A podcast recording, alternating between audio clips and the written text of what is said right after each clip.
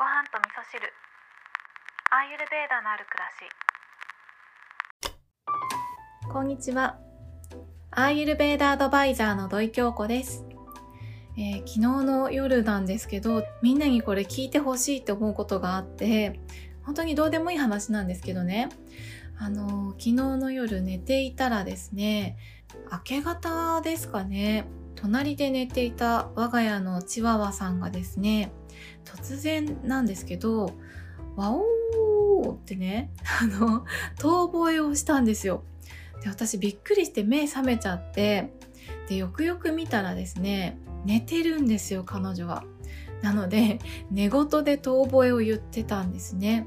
で寝言っていうとねあの滑舌がそんなに良くないので人間もそうだと思うんですけどだいたいね3割4割ぐらいの発音で寝言を言うと思うんですけど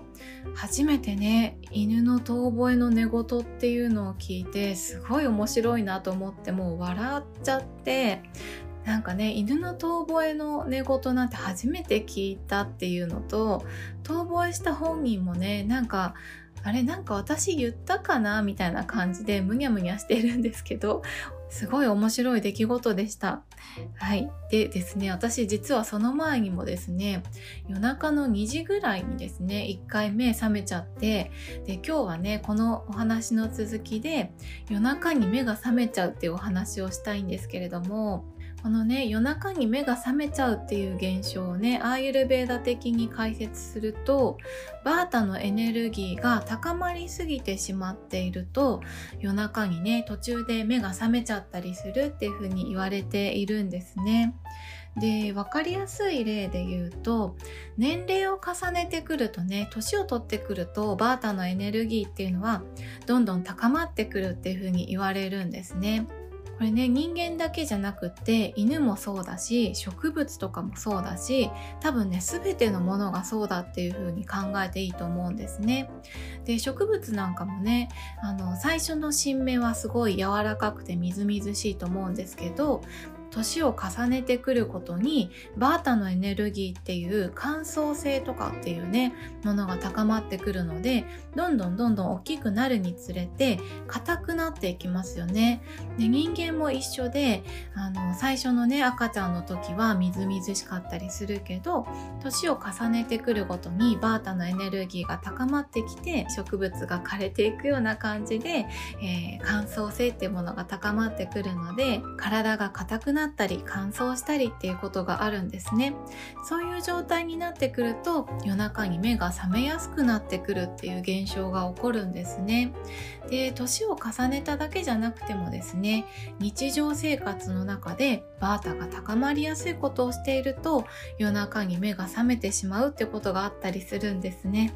で私の場合はですね昨日はなんで目覚めたのかなってことを振り返って考えてみてもですね私は夜寝る前にあの瞑想をしているのでね意識的に落ち着く時間っていうのを作るようにはしているんですけれども昨日はですね心当たりとしては瞑想をした後にその瞑想がものすごい心地よかったんですね。で瞑想って本当に心地いいなっていう風に考えていたらあ早く明日の朝来ないかな早く次の瞑想したいなって思ったらちょっとねワクワクしてきちゃってそれでね若干バータ高まっちゃったのかななんていう風に心当たりをね探していたんですけど明日のことが楽しみになりすぎたりとかねあとは逆にねなんか緊張するようなことがあったりするとそわそわして眠れないってことがあると思うんですけど私の場合はですね瞑想が楽しみすぎちゃって、えー途中で目覚めるなんていうことがね昨日はありました。ということで今日はですねうちの愛犬が寝言で遠吠えを言うというね面白いことがあったのでみんなにお話ししたかったっていうこととあとはね睡眠を妨げてしまうバータのエネルギーの高まりについてお話をさせていただきました。今日も聞いていただきましてありがとうございます。